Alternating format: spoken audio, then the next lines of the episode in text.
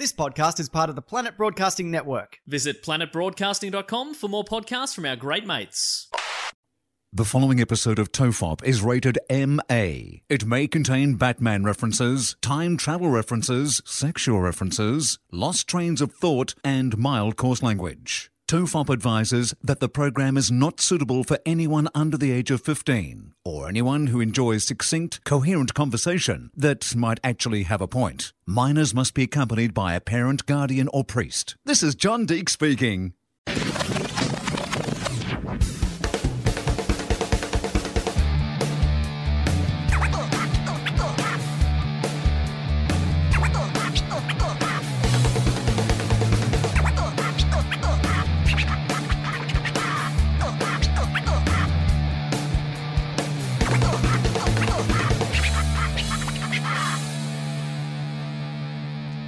Relax. This is Tofop. I'm Charlie Clausen. I'm Wil Anderson. Hello, Charlie. It's hard to relax, Wil, when our country is on fire. No, no, no. That's our policy. Everyone relax. Our country's always been on fire. I don't know what you idiots are talking about. This is just a natural cycle. Once a year, Australia catches fire for four months of the year. And because it's always happened, there's certainly nothing we can do about it in the future, Charlie. We just have to get used to the, like, you know, if you don't want to live in a place where it's on fire, don't live in any places, Charlie. I mean, what is the end game with that rationale? Is like, yeah, man, look, shit is fucked up. It's always been fucked up. Let's continue to let it be fucked up. And then at some point, we'll, what, sort through the ashes and start again? Well, I, I think that, that probably is the policy. I mean, there is some something to be said about the fact that once everything's burnt down, there's nothing to burn down anymore. So I guess that'll eventually solve our fire See? problem. When everything is burnt to the ground Yeah. and everything is ashes, then you know what? Nothing to catch on fire. Problem solved. I mean, it, it, what, the question is, like, what can be done now? Like, the, the place is on fire. The house is already on fire. And so, you know, there's a lot of people talking about, well, you know, the government, have, there were 17 independent climate reports delivered to them in the last six years saying this is going to happen. They're all ignored or dismissed for whatever reason. And then Well, it was actually those happening. climate reports that caught on fire. A lot of people don't know that, but they had the 17 reports in the corner in a pile. It's just a lot of flammable stuff laying around. I blame the reports, Charlie. I mean, we Thor lives in this country. Thor has like uh, real estate in the in the in the dry state in Australia right now. Can't he like hold up that hammer or something and just get some rain happening? It's the opposite of what you want. He's going to cause like some sort of you know lightning strike that's going to set off a whole bunch of fires. In fact, I'm not, I'm not willing to rule out Chris Hemsworth as a suspect about where these fires started. I think you've put it together. Thor lives in the middle of the driest area. He's bought a whole bunch of real estate, probably in areas where the fires magically didn't go. And of course, what's going to get the value of your real estate uh, up more than burning down everything else around you? I love that. I love the idea that Australia has been so kind of negligent and ignorant in its approach towards like climate policy so far that when the shit hits the fan, we just immediately panic and turn to the most illogical response. First one being, let's blame this on Chris Hemsworth. I've seen those movies. I mean- I've seen those movies. It'd be great if we all just finally, as a country, turned on Chris Hemsworth. Not because he deserves it in any way, but because in some ways he's now the best of us. He is our advertisement to the world. He is the face and voice of Australia. He is the ultimate example of what we imagine ourselves to be, even though that we aren't those things. Like even more so than Hugh Jackman. We used to talk about Hugh Jackman sort of being the perfect Yeah. man, but in some ways, Chris Hemsworth has sub- like supplanted I mean, we've got Wolverine and Thor. It's pretty good for a little country of twenty-five Yeah. million people. oh, and um, We had hot. We, we we had the Hulk at one stage as well. and what's her face? We've got um, uh, Lady Batwoman? Lady Joker. What's her name? You know, Lady Joker, a Harlequin. Harley Quinn. yeah, exactly. We got we got Lady Joker. We've got it's pretty good. I mean, the sheer insult of that statement, considering the spin off movie they made was about Harley Quinn. The Joker spin off film, they got a completely new actor, but you're still referring to her as Lady Joker. Yeah, it's a good point. That's that's a very male dominated view of the world that I've uh, yeah, she's more than just the Joker's partner, Charlie. She is the supervillain in her own right. So, why is that? Like, in a country that prides itself or is famous for the tall poppy syndrome, it does seem that we let a few off the hook, right? Hugh Jackman's never really had a comeuppance, has he? No backlash. The closest he came was maybe that flying fox accident where people shared a few memes, or when his assistant tweeted out that he's at the Sydney Opera Centre. That's the closest he's come to some tall poppy treatment. But we've let him we've let him slide for the most part, haven't we? I mean, early on, there was some sus- suspicion around his love of musical hmm. theatre. I think Australians found Yeah. it a little bit hard. For we find Chris Hemsworth a little more palatable to that old school Australian. You know, it's like we've speculated on this podcast. If you were going to reboot Crocodile Dundee, you do it with Chris Hemsworth because he's the perfect modern day sort of form of uh, what we were, you know, thinking. And it, The the blonde hair, the blonde haired, blue eyed Aussie surfer type. Right. Whereas Hugh Jackman was a little too theatrical for us.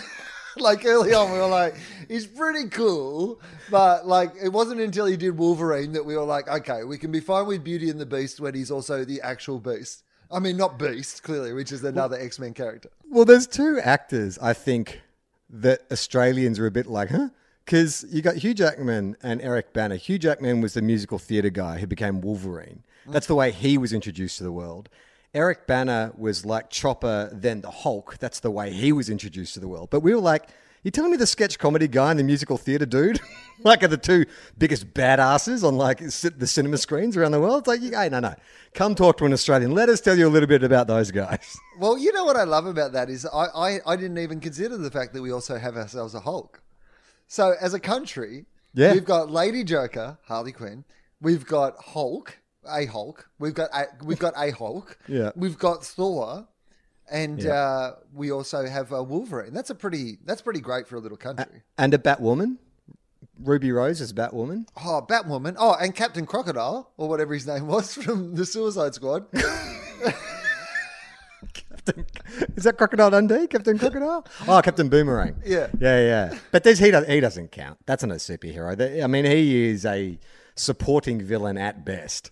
Yeah, but if we have to put ourselves together a little, you know, down under Avengers, then we're going to have to pad out our numbers with some Cap- Captain Crocodiles. You know what I mean? I mean, is, are there any other Australian superheroes? I'm just trying to think. So in the Avengers, there's no. I mean, Guy Pearce was in. He was an Iron Man villain in Iron Man Three. He was Oh. the Mandarin. He was the real Mandarin. So we get the real Well, no- Mandarin. Or was he? Oh, no, No, he was another guy. He wasn't the Mandarin. That was pre-Mandarin. he wasn't the I believe. No. Um, so, but yeah, okay. So we get some villains together. All right. So we have ourselves like a villainous Yep. crew. So you've got Mendo, you've got Ben Mendelsohn, right? You've got Cate Blanchett. Oh yeah, he was a. Yep. So We could make an entire comic book movie, heroes and villains, without any Hollywood stars. right. So we, we get Mendo, we get Cate Blanchett, we get um, Yeah. uh, Hugo Weaving Guy Pearce. from The Matrix. You get Guy Pearce. Oh yeah. Also, but he was Red Skull. Oh yeah, so he can play Red Skull and Mister and uh, Mister Smith, Agent Smith. Agent Smith from the. Um, yeah, okay. So we've got ourselves, but and and who is Captain Crocodile on the bad guys or the good guys? Well, I guess they're all anti-heroes in Suicide Squad, aren't they? So he's a hero. Okay. I mean, I don't know. Like, uh, name me three defining characteristics about Captain Boomerang that have nothing to do with a boomerang. I mean, firstly, I thought his name was Captain Crocodile, despite the fact that there's a there's a crocodile in it or an alligator. Um, would have been weird that one's Captain Crocodile and one's just a crocodile. So confusing around the office. Um, Captain Boomerang, um, he he was Australian. He loved to drink. Yeah. I think. I think he loved to drink. Punched? Didn't he punch like he punches someone when they, like they drag him out of the out of the, the, the prisoner bus and he punches someone straight away because he loves a fight, loves a drink, and loves a fight. In fact, it's quite an offensive Australian stereotype. Was Jai Courtney a Terminator or was he like John Connor? What was he in those movies? Yeah. He was he was Kyle he was Kyle Reese. super buff Kyle Oh, Reese. he was Kyle Reese. He was a Kyle Reese who somehow in an apocalyptic future where resources are scarce managed to get to the gym 5 or 6 days a week and, and consume a lot of protein. So Kyle Reese is on the good guys. So you have Kyle Reese, the Hulk, Thor. Oh, Harley Quinn's probably with the bad people. Harley Quinn is good. She's a good person. Even even when she was working with the Joker, the it was always the thing is she's just smitten with a bad guy, but she's not a bad person herself. She's just misguided. So I think you put her in the good guy category. I Don't mean, you? it's pretty. It's pretty amazing. That's a pretty good uh, roster. Yeah, it's not bad. Uh, Mike Hall has got us some info on, on Captain Boomerang. So yeah, so you your two characteristics is that he drinks and what he can fight. That's the most you know about him. And I assume he has a boomerang, although I have no memory of him actually using Okay. a boomerang. Okay, so his name is George Digger Harkness. Is Digger his nickname also, as long as well as Captain Boomerang? yes, yeah, yeah, Digger in inverted commas. George Digger Harkness. George Harkness, otherwise Would you known say, Charlie, Digger. he's a digger, digger with attitude? yes, definitely. Okay, it says here he's a fictional supervillain. Uh, the character is an enemy of Barry Allen and Wally West in The Flash. Oh, okay, so he's a Flash villain. Blah, blah, blah, blah. He had his first appearance in, in December 1960. That must be the earliest. That, would that be the earliest recorded Australian sup- superhero or comic book character, you think? Besides Ginger Meggs? oh, yeah, I remember when Batman fought Ginger Meggs. Ginger Meggs. Bashed Blinky him up for having red hair, uh, didn't he? Snake that, that famous Batman episode Yeah. where he just was bashing up everyone with red hair in case they were the Joker. Oh, the Joker has green hair, I guess. There was that what? Ginger Meggs, Fatty Finn, Snake Tails, Snake from Snake Tails. um, who else? The Phantom wasn't the Phantom had some Australian connection. What was He the was an Australian. no? But what was the No, the Phantom was just incredibly popular in Australia. Oh, It was one of the. It was kind of like, you know how there's certain things that are only popular in, for some reason in, in, in certain countries, and that's the Phantom was inexplicably popular here and Sweden, I believe. There's a an entire theme park in Sweden dedicated to the Phantom. Uh, yeah, the Phantom was loved in Australia, much like uh, Michael Franti from Spearhead was loved disproportionately in Australia. Yeah. Well, it's more like the way that David Hasselhoff has like a pop career in Germany. It's like the rest of the world's like, what? And it's like, yeah, man, he just sells albums in Germany like hotcakes. Um, okay, so what do you want to know about his biography? Um, okay, so he's secretly the illegitimate son of an American soldier and Australian woman. Okay. He was raised in an Australian town called Mirboo North. Mirboo North. Oh, Is that a- Mirboo North. can- M I R B. Oh, is that a real place? M I R B O O. Yeah. Is that a real place? Mirboo North? It's like uh, Mirboo. It might. it- What- I think it's it's it's in what- Victoria. what definitely. state? Yeah, definitely in Victoria. Um, hang on, I'm gonna. Hey, he's a local boy. Yeah, Gippsland. So it's not actually that far from where my parents lived, North, and it's a little bit away, but it's in that general area. Um, uh, Victoria, Australia, uh, located 155 kilometres east of Melbourne. Yeah, and my parents' joint is probably 200 kilometres east of Melbourne, something like that. Um, uh, What do we know about Mirboo? Uh, it was settled by timber getters in the 1870s. Um, and the town today. Timber getters. Yeah. Is that is that a specific occupation? Isn't that just like I don't know, like a timber? What do you call them? Like a lumberjack, timber getter. Lumberjack sounds cooler than timber getter. I mean, it does sound like they didn't have a cool name for it, doesn't it? What are you? I'm a timber getter. Yeah. What about a lumberjack? That is much cooler. You're right. Um, I mean, do you deal with any other kind of trees? No, no, timber only. not not qualified for any other kind of tree. No oaks, no pine, timber only. isn't timber all trees though? Isn't timber a description of something that you get from trees rather than a specific type of tree? Are you asking me like I have any clue? Okay, so Clearly, I. I Firstly, know. notable people and animals from uh, the Mirboo North area. Tim Forsyth, who uh, won the silver medal at the 1992 Olympic Games in the high jump. Uh, Belinda Snell, Yep. who's a professional basketball player who currently competes for the in the WNBA for the Phoenix Mercury and is a member of the Australian team. And Sam the koala, found in the fo- forests of Mirboo North. I think Sam the koala might have been that bush. Was the the bushfire koala? Oh, the one who drank the from the bottle. Yeah. And then later we found out you should not feed a koala from a bottle. You, it's a good way to drown them. Yeah, this is that. That's exactly who it is. Sam the koala. Oh, sadly no longer with us. Sam the koala um, died sixth of the August, uh, sixth of August, uh, two thousand and nine. There you go. Well, good. 2009. All right, because it's after the 2000. Oh, it's because the last round of bushfires that we endured and learnt nothing from. Wil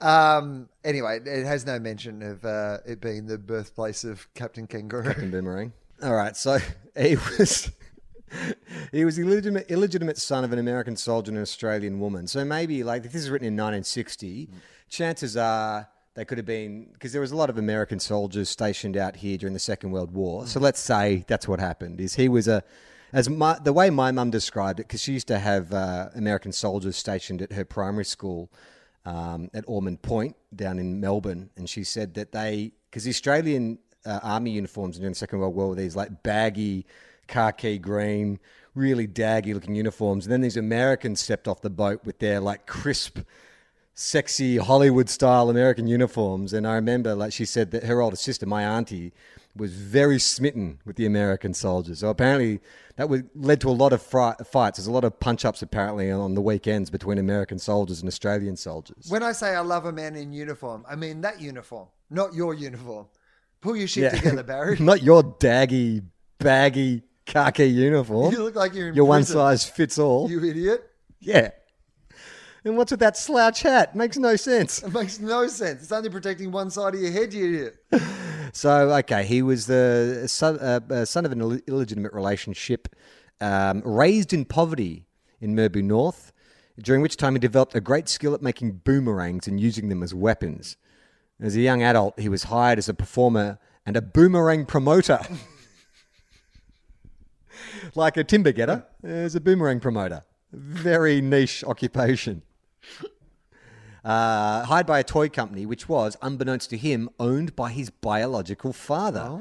It was at this time he developed the Captain Boomerang persona that he would continue to use in his later criminal career. Audiences ridiculed him. They Still do, mate. They ridiculed him, and a resentful Harkness turned to using his boomerangs for crime. Oh. All right, Wil, I'm pitching you a gritty reboot, Joker Boomerang. style, of Captain Boomerang. In the Joker film, like he's an aspiring comedian with mental health issues who gets humiliated and it just like pushes him over the edge. We do the same thing. Gritty reboot. Jai Courtney, we'll keep him in the part. He's a dramatic actor. I've seen him do some good stuff. But we do it like, we shoot it like Animal Kingdom. You know, that kind of, that Melbourne, that, that gritty Melbourne desaturated look. It's just this like guy who wants to be a kid's entertainer with his boomerangs, but he gets humiliated. And so he uses his boomerangs to turn to crime. mean- we just call it boomerang. Boomerang. Exactly. You know what? This is not bad. What about Try and steal this idea from Miss Hemsworth. what, are we, what about to capture a zeitgeist moment that would be past by the time that the movie actually came out? We call it OK Boomerang. Yeah. Well, it wouldn't be a Tofop idea if it wasn't completely irrelevant by the time it came out. Okay, when he began committing crimes, hmm. he threw suspicion of himself by briefly pretending another man was impersonating him, showing his parents really are the crooks to the Flash after the Flash caught him next to a crime scene. Hmm. Okay, right. So he had an alibi. He had other crooks hmm. posing as his parents. He nearly succeeded in killing the Flash after knocking him out with a boomerang. Well- I mean, that's got to be embarrassing when the Justice League are having drinks on a Friday night and they're like, "So hang on, you, the fastest man on earth, a guy who can run so fast he can run through time, you got hit in the head with a boomerang? How did that happen?" I mean, how does that happen? That is literally like the Flash must have just been looking in the opposite direction. So are the Flash's Flash skills? this is interesting to me because you often see this in like the Flash, right, where he, there will be like a boomerang thrown at him from behind, for example, but through some sort of flash sense, suddenly everything slows down and can still move really quickly. But can you surprise the Flash? Like if I just snuck up behind the Flash and he was having like an in-depth conversation with Wally West, right? And I just stuck up behind with my Yeah. boomerang and bashed him on the head before he had time to flash because he's not always operating at flash speed, right? He has to go into flash Yeah, speed. but I would argue, right? Just say the average uh, uh, ref- reflex or response time to getting a fright is like 0.7 seconds. That's the average person will take that long. From the minute he has that rush of adrenaline where he feels like something is wrong, time then slows down for him. So you may be coming up to swing your fist or whatever it is, and whatever kind of senses he has that tells him he's in danger that's going to feel like five minutes for him. So he will have the time to turn around, see your fist coming, and move out of the way. That's what I would say. Okay, what if I get him? What if he's so in depth in this conversation that he hasn't noticed I'm there? Are you saying from the minute my boomerang touches the back of his skull, it wouldn't kind of pierce the skull because he would immediately react at such a super speed that I'd barely just brush him before he moved away away from the speed of my boomerang? Or would I be able to lodge Yeah. my boomerang in the back of his head and then he would have to go into super speed? Well, think about it. Like if you throw a boomerang, that's going to make a noise as it's slicing through the air. So yeah, for but a I'm normal not going to person, it throw might it. I'm going to sneak up behind him while he's talking to Wally West. Ah, right. And I'm just going to use my boomerang and just bash him in the back of my head with my boomerang. Yeah, I would say from the minute you make contact. So just say if you're a boxer, right, and a guy throws a punch and you see it coming and you can move, and so you it just becomes a glancing blow because you pull your head out of the way. I'd say it'd be like that. The minute he feels contact, he slips into super speed and moves out of the way before it has uh, any greater damage. And so is super speed just a natural reaction, or does he have to think about super speed? Do I have a second while he's distracted by his in-depth conversation with Wally to be able to like smash him in the back of the head and he wouldn't notice? Or do you think the minute that he's like, yeah, body senses pain, it just automatically reacts into flash speed? I think, he, yeah, the minute the minute his body is adrenalized, he's in flash speed. That's what I would say. So does that mean at all times when adrenaline runs through his body, he immediately racks into flash speed? Um, I'm no flash expert, but I would say yes. I'm no fla- I'm no flash spurt. Uh, well, this is basically how we're not going to It fix the says- bushfires. We start by thinking about something really serious, and then we have a 15 minute conversation about guessing what the relative powers of the flash are. I mean, we're, we are the problem. You've actually hit the nail right on the head. Like, we have a forum here to affect some kind of change. We dipped our toe in the waters. It got too complicated, it got too hot. we dipped our toes in the water. The water was boiling. And so we quickly changed subjects to more comfortable territory. How do we feel about Captain Boomerang in the age of cultural appropriation? So, if we were going to remake OK Boomerang and we were going to do like a gritty Yeah. reboot, would we introduce some sort of indigenous character or the fact that he was perhaps half indigenous or something to deal Make, with the fact that he's make him indigenous. Yeah. Yeah. Yeah. So an American You'd soldier indigenous. has an affair with a, an, an indigenous Australian woman living in Melbourne North. An Indigenous Australian woman, yeah, and so he is, yeah, half American, half Indigenous, um, and I think you also maybe make it that you give him some kind of backstory where, like, maybe his mother's side comes from a family of like hunters or something like that, where you know there is a there's you need to give him some secret skill to unlock all these these kind of um, heroes' journeys always have someone like discovering their power or discovering like you are the chosen one or something like that. That's what I think you do, rather than just being like an orphan kid or whatever. He's actually the son of nobility, or you know, the last in a long line of boomerang hunters. If that was ever a thing, or maybe two white guys shouldn't be writing a script about Indigenous history. Oh no, we'll just guess in the same way as we guessed about the Flash's powers. I'm sure that'll be, work out fine. Uh, so he became a recurring enemy of the Flash, typically by devising altered boomerangs, which produced astonishing effects. Okay, and then it just gives two examples. Some would explode, and others had razor sharp edges. So it's not really that astonishing. So he's really. just Hawkeye, but with boomerangs. Sounds like it. Uh, he became a staple member of the Rogues, who are a Pogues cover band, I believe. Uh, the Rogues were the Flash's dedicated um, uh, villain group. Uh, they were first organized after Gorilla Grodd broke them out of jail. da, da, da. Later on, Harkness became a less than effective member of the Suicide Squad in exchange for being pardoned for his crimes. However, Captain Boomerang's grating personality and blatant racism. Well, they've got that right. Oh my god, this is and this is look, and this and this is not me. This is what's in on Wikipedia. So I'm I'm assuming this is referring to comics were written maybe in the 60s or 70s because this certainly is not acceptable language today. His grating personality and blatant racism, among other things, he constantly referred to a black team member, Bronze Tiger, as Abo. Oh. And it caused considerable friction amongst his teammates. Hmm. And he was considered to be a dangerous, vicious, cowardly, and undependable member of the team. Dysfunctional even by the squad standards and equivalent of a class clown. Amanda Waller, the squad's commanding officer, characterized character Captain Boomerang as a jerk and a screw up.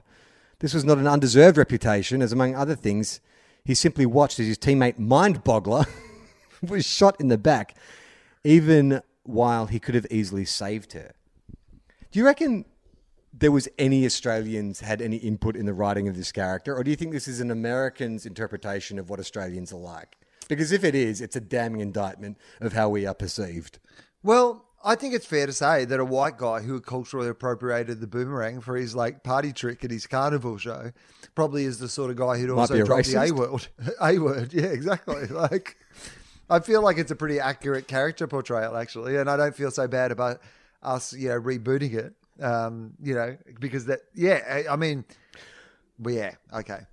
Well, would that be the journey then? Maybe in the film, he never knew his mother. Maybe she di- died in childbirth or something, and he grew up a racist, but then he finds out that he's actually Indigenous himself, and he's forced to confront that.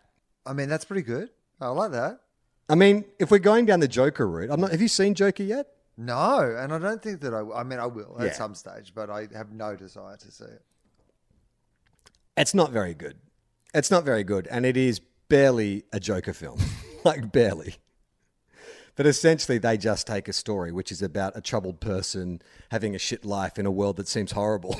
so it's like, well, made a billion dollars. Also- Let's get Captain Boomerang on this. As far as I'm aware, it's a it's a story about an embittered stand-up comedian who thinks that the world's out to get him and has a series of mental health issues.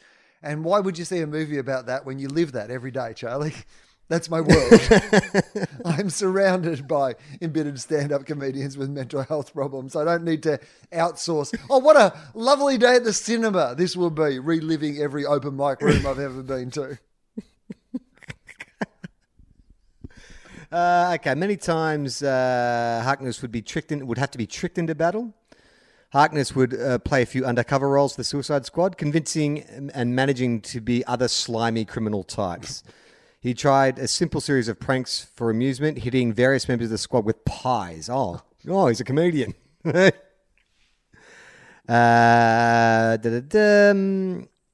He reveals a deep patriotism for his home country of Australia, though his countrymen do not care for him at all. Ah, that's great.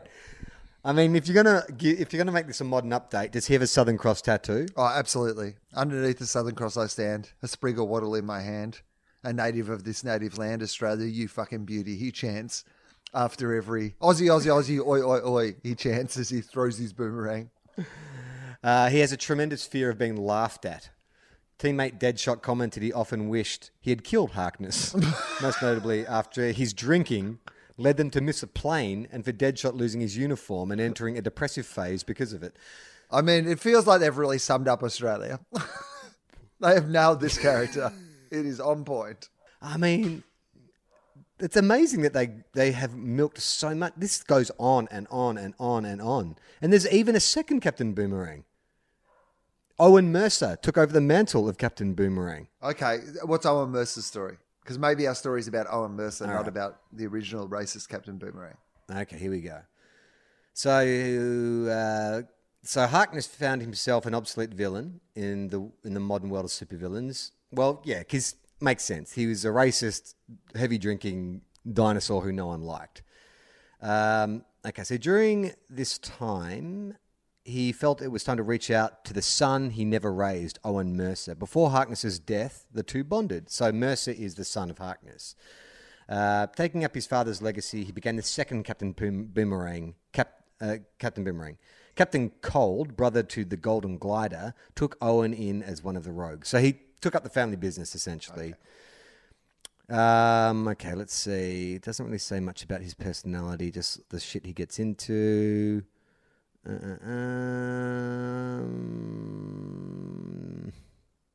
no, it doesn't really say anything about his personality, just his adventures. God, there is so. This is such a detailed Wikipedia page of a character I've never really thought about. Okay, how about Captain Boomerang's powers and abilities? Okay, great. He carries a number of boomerangs in his satchel.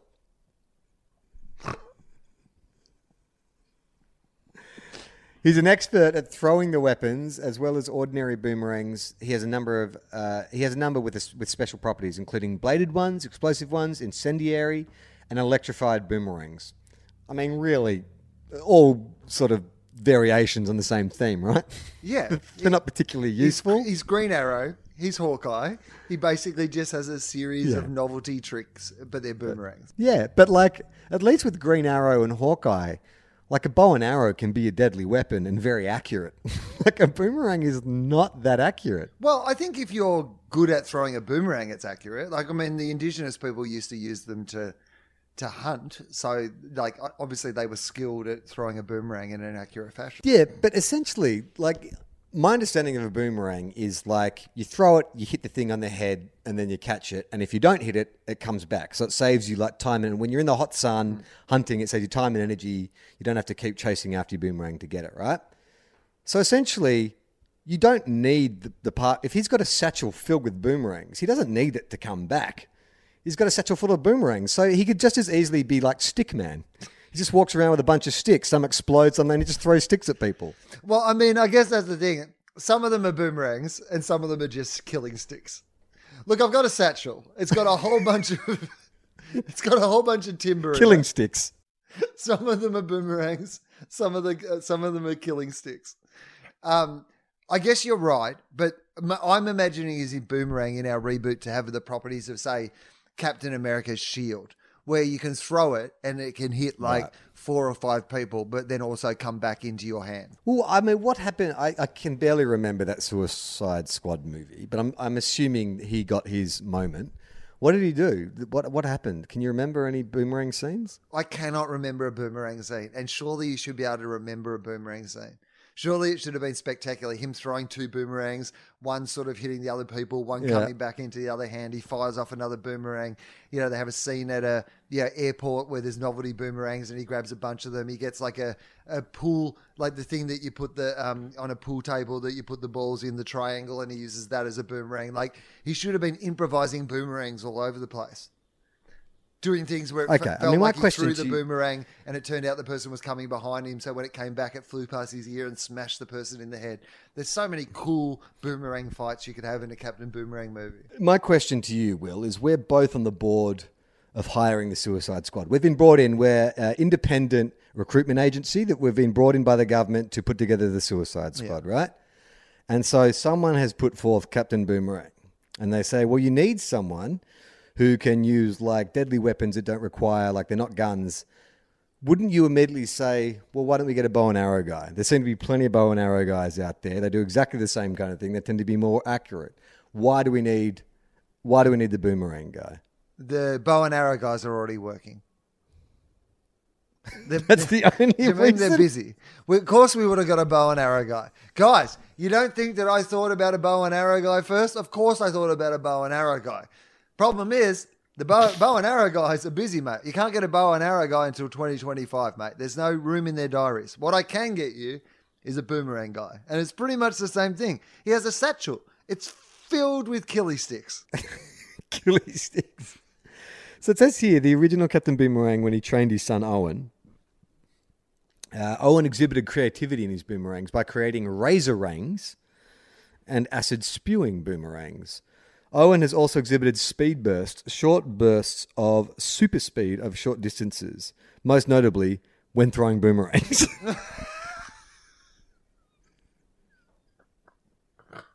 I mean, I guess that helps you with your question about can I hit Barry Allen with a boomerang? Well, yeah, if you've got super speed, but you know, again, if you had short bursts of super speed, could you not find an affectation that was more useful than a boomerang?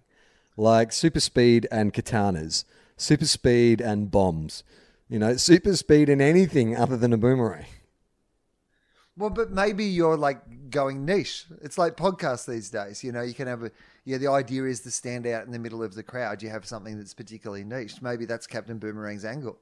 He's like no one else is doing boomerangs. There's already Hawkeye and Green Arrow who are both bow and arrow guys. I could be a bow and arrow guy, but the truth of it is that there's no other boomerang guys.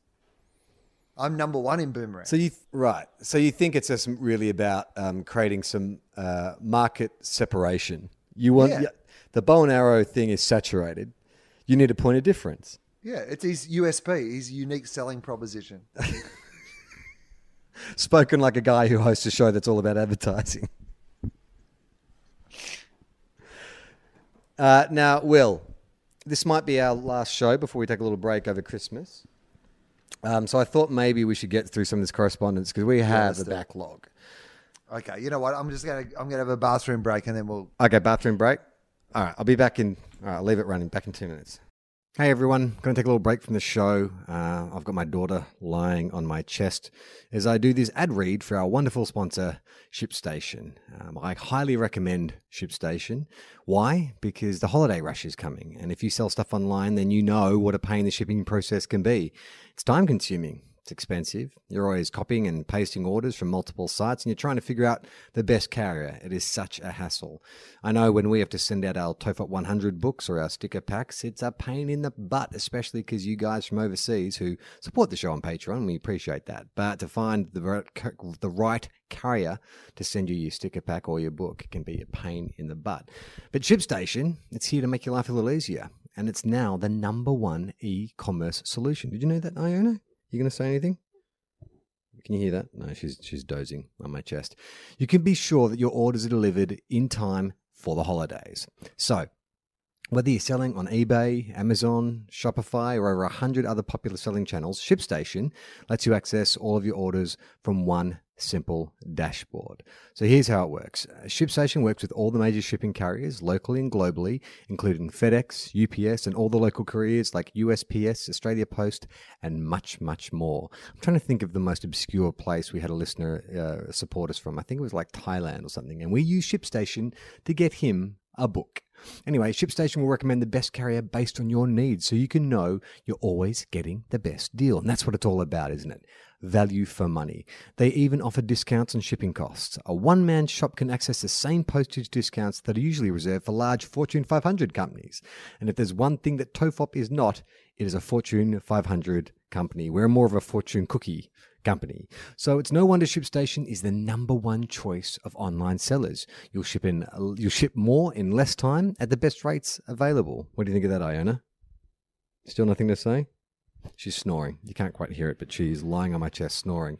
And do you know that babies fart? They fart a lot. That has nothing to do with ShipStation. It's just something I've discovered since becoming a dad. Anyway, Take the hassle out of holiday shopping this year. Right now, Tofop listeners get to try ShipStation for free for 60 days when you use the offer code TOFOP. That's Tofop. TOFOP. There's absolutely no risk, and you can start your free trial without even entering your credit card info. Amazing. Just visit shipstation.com, click on the microphone at the top of the homepage, and type in TOFOP, all caps. TOFOP. That's ShipStation, then enter the code TOFOP. ShipStation. Make ship happen.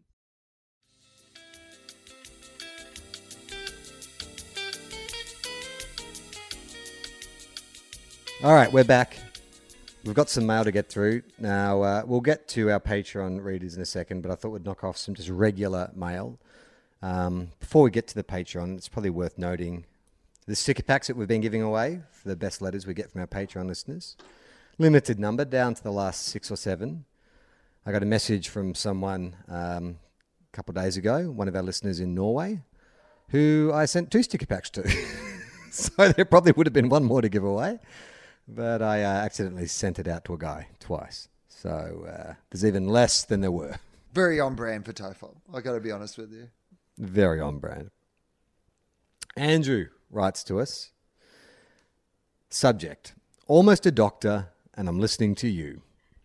Hey guys, on the topic of how many listeners are doctors or have a PhD, I am on my way to a PhD in chemistry, and your podcast helps the hour spent trying to understand what's going on in science.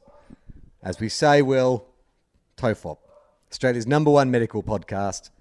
Actually, number one podcast with medical professionals. And people who are doctors of other things. It's there. And if you like that slogan, you might want to check out James Fosdike's Redbubble page. That's uh, redbubble.com slash Mr. Foz, where you can get that slogan on a mug, your very own mug. So if you work in a medical profession or a science-related profession, you can have one of those TOFOP, Australia's number one medical profession, asterisks, actually, number one medical professionals mugs, available now. Um, and also available to people who don't work in those professions. Yeah, just Uh, I don't know about that. Famous Charlie Clausen limiting the amount of money that we can make. I appreciate it. The financial handbrake that is Charlie Clausen. the financial handbrake. Sophie writes in Hey Tofop, hi Charlie and Will. I took a mental health day off work because I've been having a really difficult time recently. I listened to episode 194, Bunheads, and I laughed so much I almost wet myself. I felt a bit better, but knew how my mood could be improved, so I smoked a special substance and listened to it again. Who knew that a discussion of Macca's characters was the thing I needed to face work the next day? So I wanted to say thanks and let you know that even when you're not talking about mental health on the podcast, it still really helps. Also, I'm not a doctor, but I am a lawyer. So thanks, Sophie. All right. I mean, well, that's a great mug for a lawyer to have. Number one with medical professionals, and then you're there at your lawyer's office, and you've got your little mug there. It's Yeah. a talking point. It's a curio. Yeah. Elsha writes Subject Martin Scorsese. Okay. It's weird this way this letter opens because it opens mid sentence as if we've been having a discussion. She's just picked it up, or he has just picked up. And Scorsese's movies aren't theme parks? P- please. If there's a smug, pretentious, arrogant dude bro filmmaker in Hollywood pretending to be an auteur who's He's when really he's just kissing dude bros butts. It's Martin Scorsese. His films are half-baked lullabies for dull psychopaths. Hashtag just saying. Yeah, they're Fast and the Furious movies, except that the cars are replaced with gangsters. They're still all about family. Did you have you seen? Have you watched The Irishman? Uh, I feel like the correct answer to that is I have to watch it again um, because I feel like I slept through some of the middle of it. I, I was trying to watch it one day, I was- and, and then I kind of woke up and I was like, I can't, I don't, I can't quite tell if I've missed heaps or I haven't missed very much at all. I started watching it, but I got that same feeling you get. You know when you watch like when you're the trailer for the Jay and Silent Bob reboot, and you're like, oh, everyone looks really old. What's good? Or the Dumb and Dumber sequel they did a few years back. Like, there was just something about. I know he was reuniting like you know his stable of actors, but I'm like, everyone looks fucking old now. It was kind of like a an awful reminder of my own mortality. Well, I mean, I think that's some of the themes that the movie is playing with, and he's, you know, I think you know the movie is one of those ones that if you look at it as a statement on his career, and you know he's kind of reflecting on himself as much as he's reflecting on these characters, and you know often he's kind of glamorized these characters or glamorized the world around them, and then he's showing this sort of harsh reality of this sad old hitman, you know, kind of, and you know who like was doing this cool thing, killing people, painting houses, and then just kind of all his friends are dead and or in prison, and he's just kind of a sad old man. I think there's there's a lot of thematic stuff that I'm really interested in, but the movie itself I found fine. I'll have to watch it again, but I, yeah, it was pretty. It's pretty slow moving, and I know that's probably on on purpose. And look, I can, um, you know, put my kind of uh, imagination aside, but uh, the CGI did kind of still bother me a little bit. I've got to be honest. I just found it really hard to keep track of how old they were. Like, I, you know, like occasionally, I guess maybe because I was dozing or whatever, you just kind of come out of a doze and you'd be like, have they gone forward in time or is this just like the CGI is not as good in this scene? I can't quite tell how old these people are meant to be. Next email is from uh, our, uh, Austin. Austin, hey Tofop. Hey guys. I was listening to the pod the other day and I heard another person write in about how they can't describe what Tofop is. And I thought that it's basically Top Gear, but without the cars. Would you agree with that comparison? I don't really know Top Gear. I've never watched it. Um, well, there's three of them for a start, I think, on Top Gear. So, uh, one of them's isn't one of them a, an idiot? Isn't one of the Top Gear guys an idiot? Jeremy, I think one of them's like a Sam Newman type. He's like not like a dinosaur who hates women and people. women. I got to be honest with you. I've never seen Top Gear, so I don't know if it's like a good, accurate description or not. But maybe Top Gear without the cars, which seems to be the only reason that people watch Top Gear. So I'm, I'm not. It's it's a thing without the thing that makes people watch that thing. Tofop. So Austin can, uh, continues. If you guys want to start making serious money from the podcast, then one of you simply needs to punch Mike Howell, and then Amazon will buy you out. I'm assuming that happened on Top Gear. Okay. Maybe that But guy we know nothing about punched someone that we don't know nothing about, and then got bought by Amazon. I He don't know. feels like the I mean, Austin, this is a great. This this this is a. I'm sure to the the people who know Top Gear, this is a fucking killer email, but we don't know what you're talking. Uh, unfortunately, I'm not a doctor, but I'm currently studying to be a physio, so close enough. That's what physios say a lot. Is it though? Bloody physios. Basically a doctor. You're not though, are you, mate? Keep up the good work. I love the two guys, one cup. I also love two guys, one cup. Unfortunately, I am also a lifelong Saints fan. Oh, commiserations, dude. Reese. Uh, subject line Galaxy's Edge on shrooms. Hey, legends. I just listened to episode 157, Boofing, for the first time. I'm currently making my way from the humble beginnings of Tofop number one, where you guys discuss whether wandering around Disneyland on mushrooms is good or not. I'm just wondering what your thoughts and feelings would be about doing the same thing, but in Star Wars Galaxy, Galaxy's Edge. Dum, dum, dum. And there's a lot of emoticons after that. Uh, P.S. Keep doing exactly what you're doing, as it's absolutely amazing, hilarious, and fantastic. Also, the reason my commute uh, and workday isn't all for nothing. So, what do you reckon, Will? Galaxy's Edge, tripping balls on shrooms. Sure. I mean, I think anything's better. Anything would- is better. like, I mean, like name name Keep, uh, an activity. keep naming yes, things, better. and I'll tell you when you name one that I don't want to do on mushrooms. All right, okay. Like attend a funeral on mushrooms w- might be a bit full on. A, a funeral of a loved one. Who do I know? mushrooms. Yeah, I was going to say, is it a loved one? Or? It does make you really emp- Yeah, it, if, if it's a loved one, it does. They do make you more empathetic, and you do feel very connected. I think maybe you might have a very. That might be a, a troubling experience, but it might be very profound. Like you might discover something about yourself or the relationship you had with that person. It feels like it would be a journey. Like it feels like something that if you did it under some some sort of Timothy Leary esque, you know, psychonauts sort of environment where you're like, I am intentionally going to take these magic mushrooms and then go to the funeral of this loved one because I want to process the grief that I'm having right now through this prism of like being on mushrooms. Then yeah, I could see that being. But yeah, not as a general rule. My nan died. Better pop some mushies and pop down to the funeral. No, probably not a great idea. So, would you go? Have you ever been um, at somewhere like Disneyland or something like that when you've been like tripping or anything? Uh, not Disneyland. I think I've been to an amusement park, but certainly Yeah. on edibles. Like if if not on mushrooms, like certainly when I was in LA, I would have definitely gone to Universal Studios on edibles. Like I, I heard um, many times, I imagine. In retrospect, I'm thinking now. In retrospect, Charlie, I went to Universal Studios about twelve times, and probably ten times would have been on edibles of some kind. So, y- yes, the answer is yes. It turns out, Charlie.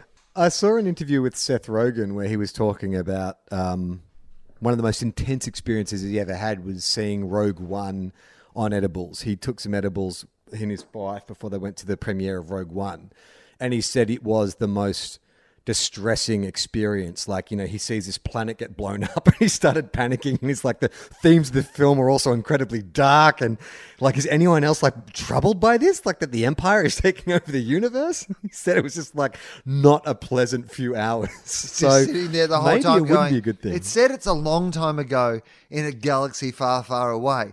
But does time operate in the same way as that galaxy? Because does it matter if it's a long way away? Maybe time is existing at the same time, and it's not a long time ago because time all really exists at once. So they might be in a different point of the galaxy, but they're probably not at a different point. And everyone's like, "Seth, the movie's over. The movie's been over for thirty minutes." mate." Uh, hi, Charlie and Will.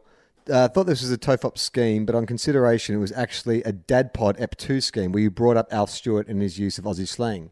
Uh, DadPod, my other podcast to do with Osher Günsberg, updated weekly. Uh, we did, we just recorded our tenth episode coming out in a couple of weeks, but uh, you can catch that on Acast. Um, please see an attached list of Aussie slang and unpack the more obscure ones. I've included a short list of my personal favourites, including phrases I've never heard of or haven't heard since I was a kid. All right, so maybe I will give you the slang and you tell me what the meaning is. Okay, great. I think you'll get all of these. Okay. Uh, aerial ping pong. Uh, AFL football. It's what the, it was referred to in the other states. Was uh, it was um, Australian rules football was referred to as aerial ping pong. Dismissively, it's an insult, right? Yeah, the idea was that the ball was like just kicked from one end to the other in the air. Uh, beyond the black stump.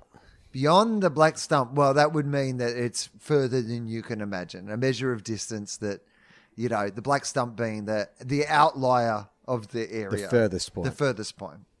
Yeah. Um, well, this is kind of self. Although these days there's black stumps pretty much everywhere in Australia because of the terrible bushfires, so it could actually be a, Yeah, a- Sydney itself. a description of just over there. I'll meet you beyond the black Yeah. stump, but before the next black stump, in the middle of the two black stumps. Uh, okay. Uh, this is self-explanatory. As busy as a cat burying shit. Yeah, it's, it's busy.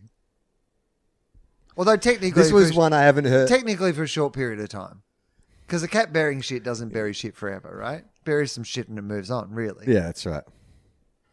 Is it? Yeah, I mean, is a cat super occupied with that stuff? Like, is that? I mean, is that an accurate description of someone who's busy? Is it a cat burying shit? Like, I don't know. Like, I don't think it is. as busy as a beaver. Yeah. As busy as a beaver makes more sense because they're building a bloody dam. Burying shit is kind of will take you like what ten seconds Mate, at the most. Busy as a one-armed bricklayer in Baghdad. That'd be the modern version. That's what people say, right? Yeah. Yep. Uh, this is a great one I haven't heard since probably primary school. To crack a fat. To uh, have a spontaneous erection. Well, not spontaneous, it's an erection, right? He cracked a fat. Well, cracked a fat. spontaneous would be cracking a fat, right? Like you haven't just gradually, like you know, established a I fat. guess like because like light lightning cracks, cracks, or thunder yeah. cracks. You so crack it, a it whip. does have the So I imagine that it's Yeah. a spontaneous erection rather than you haven't eased into it. It hasn't been a half hour project. I mean, it- right? And it does and it does make sense that I probably haven't heard it since school because when you're a younger man. You definitely crack a fat. you get on the bus, you crack a fat. It's hard to crack a A fat as girl looks at adult. you, you crack a fat. You have to really block Yeah. out a lot of other things in the world to crack a fat when you're an adult. And crack is a really misleading term. Uh, again, another self-explanatory one. As dry as a dead dingo, dingo's. Donga. Yeah. Dick, donga. What do they go Uh, with? Donga? Dick. Yeah. Yeah, donger. Yeah. Bloody dry as a dead Um, dingo's donga. That's an Alf Stewartism. Alf Stewart rolls out a dry as a dead dingo's donga, surely. No, I think no. It's a PG show. I don't think you could bring. Can't say the- the donger? donger. No. Flavin Morgan's cunt. That's okay. He said flaming, so it's fine. Yeah. Um, to do the Harold to do a Harold Holt. Uh, disappear? I haven't Does that heard mean this to um, kind of No, ghost no, it's more of a rhyming slang thing. Oh, the bolt. Do the bolt. It's a rhyming slang. Yeah. Yeah, but that's Do to Holt disappear to bolt. anyway, isn't it? To do the bolt, but also to Uh, disappear. He disappeared unexpectedly. Well, it also says, according to this slang dictionary, that it's, you can shorten that to do a Harold, but I've never heard that. And that to me would be too confusing with Harold from Neighbours. Disappear at sea and then mysteriously uh, rock up in a Or more like. Or, or in the Just for your UCB improv tradition, to do a Harold is a long form improvised piece. So it'd be very confusing for any visiting American improvisers. uh, the map of Tassie, Pubic hair. uh, a woman, specifically a woman's pubic area. Uh, to come the raw prawn. Um, to come the raw prawn means to like arc up, uh, which I guess is also a colloquialism. It means to Mm-hmm. um, uh, b- argue or to complain. To Yes. You know, To be general, to be generally disagreeable. right? Yeah. So what you generally say is, "Don't you dare come the raw prawn with me." Don't you dare come on my raw prawn. That is not the sort of seafood sauce that I was looking for for this barbecue occasion. Or to our American listeners, come the raw shrimp. Uh, to say something stands out like a shag on a rock means Literally what it says, that it stands out like a shag. It is Yeah. an unusual thing Yeah. to see in that situation. uh, and a technicolor yawn. What is a shag on a rock, by the way? It's not obviously people having sex on a rock. That isn't what they're talking about I think right? it's like seaweed, seaweed, right? Isn't it? Michael, can you look up shag on a rock definition, please? Like actual definition, not slang. Because I don't know what Um, shag is. okay. I don't know what shag is. I, I'm assuming shag is like seaweed. I don't Yeah. know why I think that. But does seaweed stand you out on a rock? I guess it does. Oh, a shag is an Australian bird that often perches alone on a rock. Ah, well, there you go. How about that? Makes a lot more sense, doesn't it? That makes us makes heaps more Yeah. sense. all right, so let's go to our Patreon. Thank you to all our Patreon subscribers. If you want to support the show, Patreon's the best way to do it. Uh, we're uploading bonus material all the time. Uh, there is behind the scenes videos. There's full episodes of uh, of uh, of Tofop up there. There is a Q and A. There is uh, comic strips. There's Everyone Relax. There's Quantum Cop, which reminds me, uh, James Fosdike uh, has finally responded. I sent him a script for the next Quantum Cop. He's come back with notes. He's come back with notes, which I'm, I'm yet to address because I've been escaping the fires of Sydney. But there will be a new Quantum Cop coming soon. So, reason enough to support the show, but you're getting all this bonus material. Um, And as well. speaking of uh, bonus material that we have, Charlie, we also have a YouTube Hmm. page, Tofop TV, and uh, your web series uh, just won an award. Award winning web series. It did. Best screenplay for a comedy, uh, which I had no, I just woke up to that news this morning. And so we can officially, well, in this same week, Will, wasn't Philosophy named one of the best podcasts of 2018? It was, thank you. Uh, well, of Oh, 2019. 2019. 20, 2019. Just 2019, doing random year years. It's the end of the decade. They're like, and the best podcast of 2014, Tofop. Oh, wow, great. So it's been an award. We could say, Will, that we are award winning content providers. I guess we could, yeah. Well, that's that's the description of the podcast from now on. A comedy There conversation between Award-winning. two award-winning old mates. award winning conversation, but no, that doesn't work. It doesn't quite work as well. Because the things that we've won awards for have nothing to do with this fucking podcast. that is a good point. A podcast that has not won awards by two people who have separately won awards. yeah, so if you want to check out Lessons for Life or a bunch of other great stuff, we've got more. Um, we've got clips from the show up there, video clips from the, the shows we've recorded. We've got Q and A's up there. We've got great animations. Go to Tofop TV on YouTube. But Will, it's time to hear from our Patreon subscribers. Oh, and Mike Um, Hall also, Mike just Hall is just up that- reminding us. Yes, this podcast was uh, one of Best of Apple's podcasts in 2016, back when there still wasn't a lot of podcasts. Yeah, I mean, we're basically the Gangnam style Yeah. of podcasts. We were big back in 2016. uh, this is from Maggie. Hey, Will and Charlie.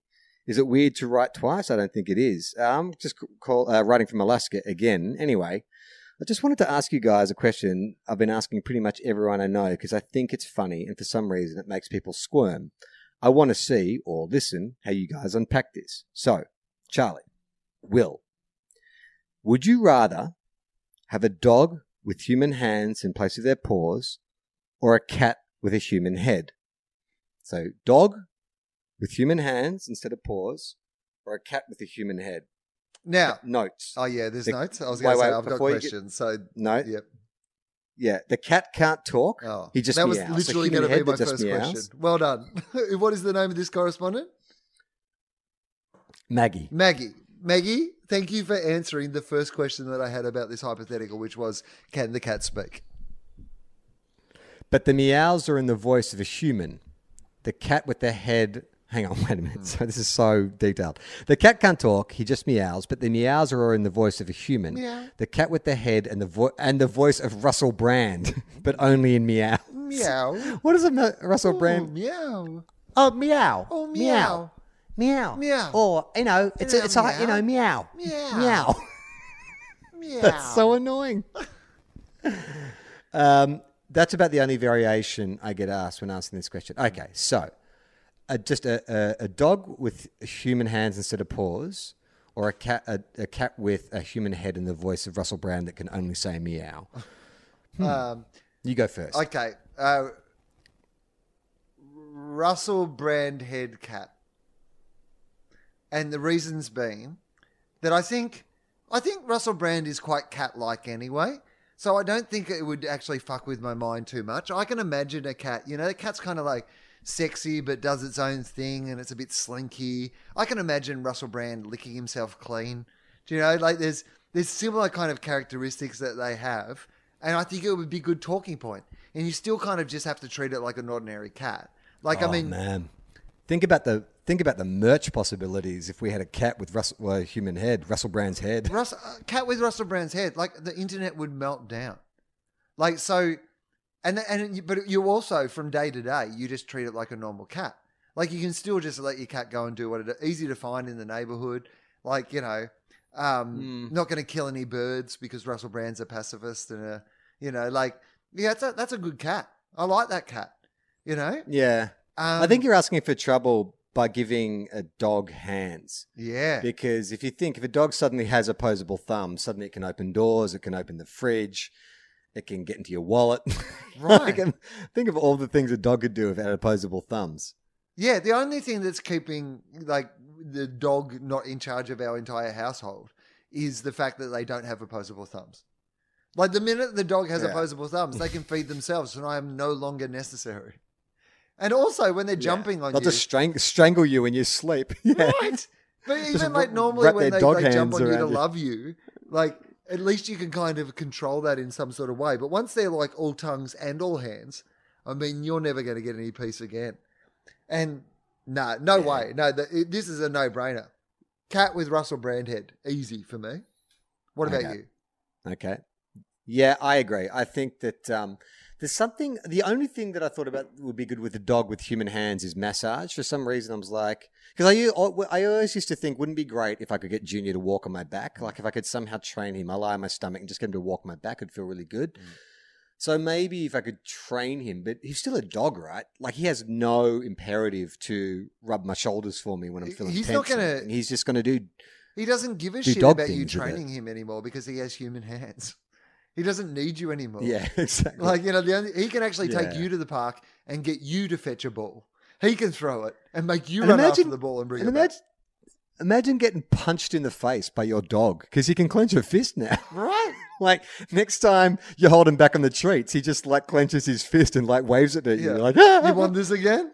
Oh God, I live in fear Yeah, you want a knuckle sandwich? yeah. All right.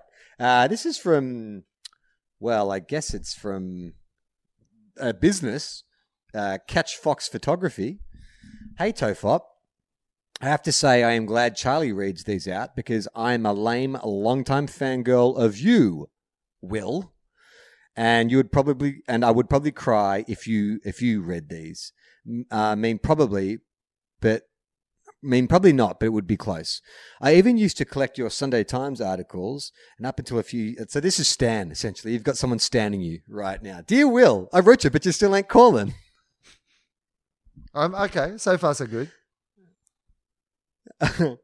um, I even used to collect your Sunday Times articles, and up until a few years ago, I still had some. I wanted to dig one out and send it in for Charlie to read out. But in true Tofop style, they're all missing from the folder I swore they were stored in. So I guess no embarrassing old writing for Wil. Um, okay. Did you write embarrassing stuff like some kind of some kind of racist diatribe or something back when you had a column? Uh, most of it was um, is actually compiled into my two books. So if people do want to read my old embarrassing writing, you can still find Survival of the Dumbest and Friendly Fire, and they're mostly mostly just collections of the columns, basically. Um, the thing that I would be most embarrassed about, I reckon, would be um, sometimes when you have a weekly column, you just have to fill it with like you just run out of ideas. And I remember writing one that I actually thought was pretty funny, but it was around the idea that there was too many types of tea. You know that all the new teas had got quite shows how your opinions like change as well. Like back when you have to fill an opinion every week, you're like, I hate that there's too many types of tea. Now my drawer filled with different types of tea. I love that there's different types of tea. Couldn't get enough. I would think some idiot who wrote about there being too many types of tea was a fucking idiot loser and shouldn't have a column in the newspaper. But I remember writing one about all the various different types of tea. When it came out, I was talking to my dad, and he goes, "So, they pay you to write that?" And I was like, "Yeah, they pay me really well." And he goes, "And so they think that people care that you think there's too many types of tea?" And I was like. Stop asking these questions that are really cutting into me my core, Dad. You're absolutely right. There is no reason they should be giving me money for these stupid opinions. I seem to remember you wrote a column once where you uh, eviscerated a young Heath Ledger and accused him true. of being a terrible actor. It's true. And then three years later, he wins an Oscar and perhaps your favorite film of all time. I mean, he really showed you. Yeah, yeah, well. And if I later found out it was all to spite me, I'd be fine with that because it gave me one of the greatest performances of all time. I mean, we had another Joker, of course, for our superhero team up. We can't, obviously, but this is a fantasy game Oh, we're of playing. course. Yeah, we can bring him back. Yeah. Uh, okay. This reminds That'd be uh, good this too to see of Heath Ledger Joker playing across from Harley Quinn, Margot Robbie. How how would that be? Heath Ledger's Joker Ah, that would be awesome. and Margot Robbie in a movie. Yeah, especially if the camera, like as they're doing their amazing scene, the camera just like pans to the left, and you just see Jared Leto crying in the corner, spitting into a spitting into a condom or killing a rat or whatever fucking bullshit he did. Oh, we do a screen in screen where we film Jared for the entire Yeah. time, just doing what he's up to, and we just run it in a tiny screen in the corner of the movie. Okay, that reminds me of a protest. Uh, sorry, this is uh, Catch Fox continues. That reminds me of a protest I was part of in 2009, where I used a line from one of the Sunday roasts. Was that what they were called? Was that what it was called? Sunday roast? I didn't remember that, but it absolutely was. It was called Sunday Roast. So that was probably why I was roasting things. Oh no! It was probably on so, brand. no holds barred. it was a Sunday, Sunday roast. roast. No one's safe. Oh, Heath look Ledger out, this guy's- or people who make different types of tea. Nothing is off limits. Taken, taking down, speaking truth to power. what an anarchist! Heath Ledger and Lipton's. I'm after you both. Uh, okay, there's a line um, from one of those Sunday roasts, and I freaked out some really intense fundamentalist Christians. I will link uh, a full article below, and maybe it will make some good content for you to talk about. Basically, this fundamentalist group called Catchfire travelled up from Melbourne to protest on Mount Ainslie in Canberra. They believed that witches and gays, the ultimate team up, were doing blood sacrifices on the mountain to influence the government in abortion issues. Yes, it's as crazy as it sounds. A whole bus of them drove up for this protest, and so the Australian Sex Party, a few gay organisations, and a pagan group all showed up to counter protest, and I was one of those gays. I mean, we talked at the start of the show about like a superhero team up. That's the movie I want to see. Fundamentalist Christians taking on a group of pagans, a group from the Sex Party, and gay rights organisations. That's the fucking superhero team up I want to see. The Catch the Fire Ministries versus the Sex Party team up. I got a bit confused because this is from Catch Fox Photography, and then when she said Catch Fire, I got a little confused. But yeah, I see the difference now. Firefox, Foxfire, Foxfire, search engine. Anyway, moving on. These people were scary and intense. One spat on me and called me names. One even tried to shove me down a huge flight of stairs. But we just kept playing songs from Priscilla and Madonna and dancing away as rainbow as we could. Then I remembered this line from one of those Sunday roast ma- articles. You had gone to an you'd gone on an anti-bumper sticker rant. Oh, look out! So it's Heath Ledger, tea manufacturers, and bloody bumper sticker manufacturers had it too good for too long. It's a thousand words a a week. It's a lot to fill. It's a lot. It's a lot of firm opinions to have, Charlie. You wrote your column like Kevin Spacey at the end of The Usual Suspects. Um, cushions. Bloody how many cushions you need on a couch? Oh, it's like this pillow isn't soft enough. I need bloody six shapes and colours and sizes. You've had it too good for too long, pillow manufacturers of Australia. Yes, that's exactly what happened. it's like you're reenacting You it for the documentary. it is exactly what happened. It would be me spinning around on a chair in my room and going, "What can I rant about for a thousand words?" Uh, uh, you went on an anti bumper sticker rant. Yeah. And on this one, Wil, one of the lines was uh, something along the lines of If I see one more I love Jesus bumper sticker, I will get one made that says, Jesus doesn't love me, he only uses me for sex. Ah, yes, yes. Jesus doesn't love me. He's using me for sex. Is that what I, Jesus doesn't love me? He was only using me for sex. Anyway, I told my six foot four drag queen friend this line, and for the rest of the day, at the top of her lungs, she screamed, Jesus doesn't love me. He was only using me for sex, over and over. It was so funny to see the twitching in the angry faces, the, the twitching and the angry faces. There's this huge sparkly queen bellowed that on repeat. That would have been awesome. See, also, Anyway. Charlie, you mocked me that I was doing my little rant against bumper stickers, but look at this the widespread social change that I have instigated. Take that, catch fire. I am the fire starter. Don't say that. No, mate, that's in poor taste. Oh, yes, poor taste point. Yeah, what this sorry. country is going through. Anyway, I heard this story of how you helped some gays fight some fundamentalists uh, and win. Makes you laugh. It has. And if you feel like I deserve a sticker pack, my address is below. Thanks for all the content. I'm a listener from way back in the beginning days, and I'm so glad to have your pods. As a disabled mum who spends most of her time at home, your hours of pointless conversation really help combat the loneliness. I'm not a doctor to add to your list, but I'm a burlesque dancer, so does that count for anything? Yes, it does. Tofop, number one with burlesque dancers, actually. number one with people who work in the burlesque industry. Thank you for doing good work. Please never stop talking shit to Mike's or random strangers' amusement on the internet. Cheers.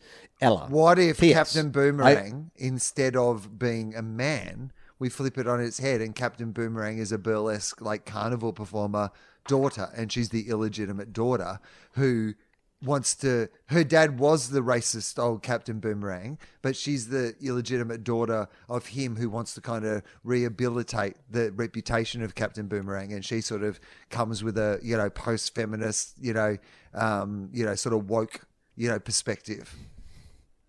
Ah, dude, get woke, go broke. Didn't you know that? Didn't uh, the latest Terminator film and Charlie's Angels teach you anything? Keep your politics out of my nerd entertainment, Wil. Uh, P.S. Also, I use Gruen to help me pass a course at CIT. Wil thought you should know that hours of watching it banked up over the years got me extra credit in my consumer class. So thanks again. Oh, also, Will Eagle was epic. This person is a fan, ticking off everything. I genuinely appreciate the widespread support. Also, Will Eagle was epic. Uh, caught you in Canberra when it was here and nearly wet myself laughing so hard. Got to stop fangirling now. Sorry for the long ass message. Cheers. Articles on the Nutso protest that happened back in 2009, in case this long ass email wasn't enough to talk about. Uh, this full WordPress blog has all the details and even some photos. I'm the one with the cap in the You Burn 'em, We Convert 'em image that I did not know was there until looking this up to send you. That's cool. P.S. P.P. P.S. Oh, don't read this bit out. Hang on. Okay, cool. No problem. That's fine. She sent me a little message that's just for me. Uh, I can't believe I've been a Patreon on Patreon since 2016, and I'd never had a chance to actually Oh, read all the comics here that James does. I gotta oh say, my god, this what have I been miss out on? This person may well be the best supporter of my Our career. greatest supporter? Like she has, like she's enjoying all the things that I've done. She's followed me for many years. She's been contributing to Patreon for this since 2016. I've got to. Everybody else, take the example and be more like this person. Ella, be more like Ella. Lift your game. Um, well, I guess there's no question on who gets the sticker pack this week. Absolutely, we've been under her umbrella, Ella, Ella. All right, that's it. Uh, like we said, you want to support the show, be like Ella. Go to Patreon. Um, uh, uh, you can access all our bonus content there. You can go to our YouTube channel if you don't, if you've got no money to spare, but you want to support us in other ways. You can watch all our content on YouTube. The more views we get per month, the, the quicker we can monetize, and that's what we're all about. If you want to support Wil, he's got some tours coming up next year, isn't that right?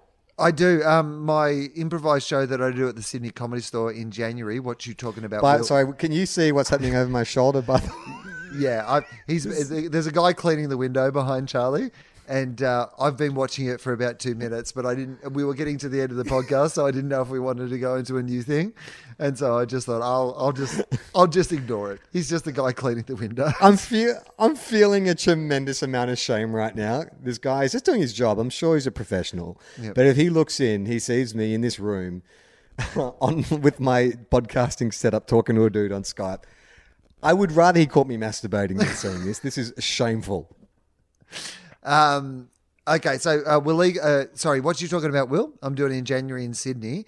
Um, the first Saturday night is already sold out, and uh, the entire run is over. A third of it is already sold out. So if you want to come along and see those shows, I can't add shows. So uh, that is called What You Talking About, Wil, at the Sydney Comedy Store. Then after that, I'm at Brunswick Heads with my Wil Informed show. That I take that to Adelaide as well. So Adelaide Fringe wasn't there this last ye- this year, just gone, but uh, 2020 I'll be at Adelaide Fringe. Then Melbourne Comedy Festival, I'm doing two shows. What You Talking About, Will, and Will Eagle. Uh, I'm doing another two week run of that, and then there's dates all over the country. Comedy.com au is the place to find all the links. And there's also a little page there where you can basically type in where you live. And if i end up adding shows in your area you'll get an email about it. I'm not sure if you can hear that, but he's thumping against the glass now. I think he wants us to stop recording. he's just Uh, concentrating. Look- he's doing a very good job of like because i can just see fully at him. And i can see his face really clearly because he's doing a good job cleaning those windows. But he's got a real look of So concentration. Now, Je- Gemma's just walked in and she's laughing because she can see the window cleaner. So Gemma is, hey, I'll just show. Gemma's now taking a photo of the guy washing the windows behind. This is embarrassing. Uh, look, we've got Christmas coming up. If we've got time, we may do uh, one more episode um, before Christmas. But if not, um, uh, we're going to take a little break uh, over December and early Jan. But we'll be back in 2020. Uh, now Gemma is holding up the baby monitor to to show Will that our daughter is asleep. Um, I'm Charlie Clausen. i'm Wil Anderson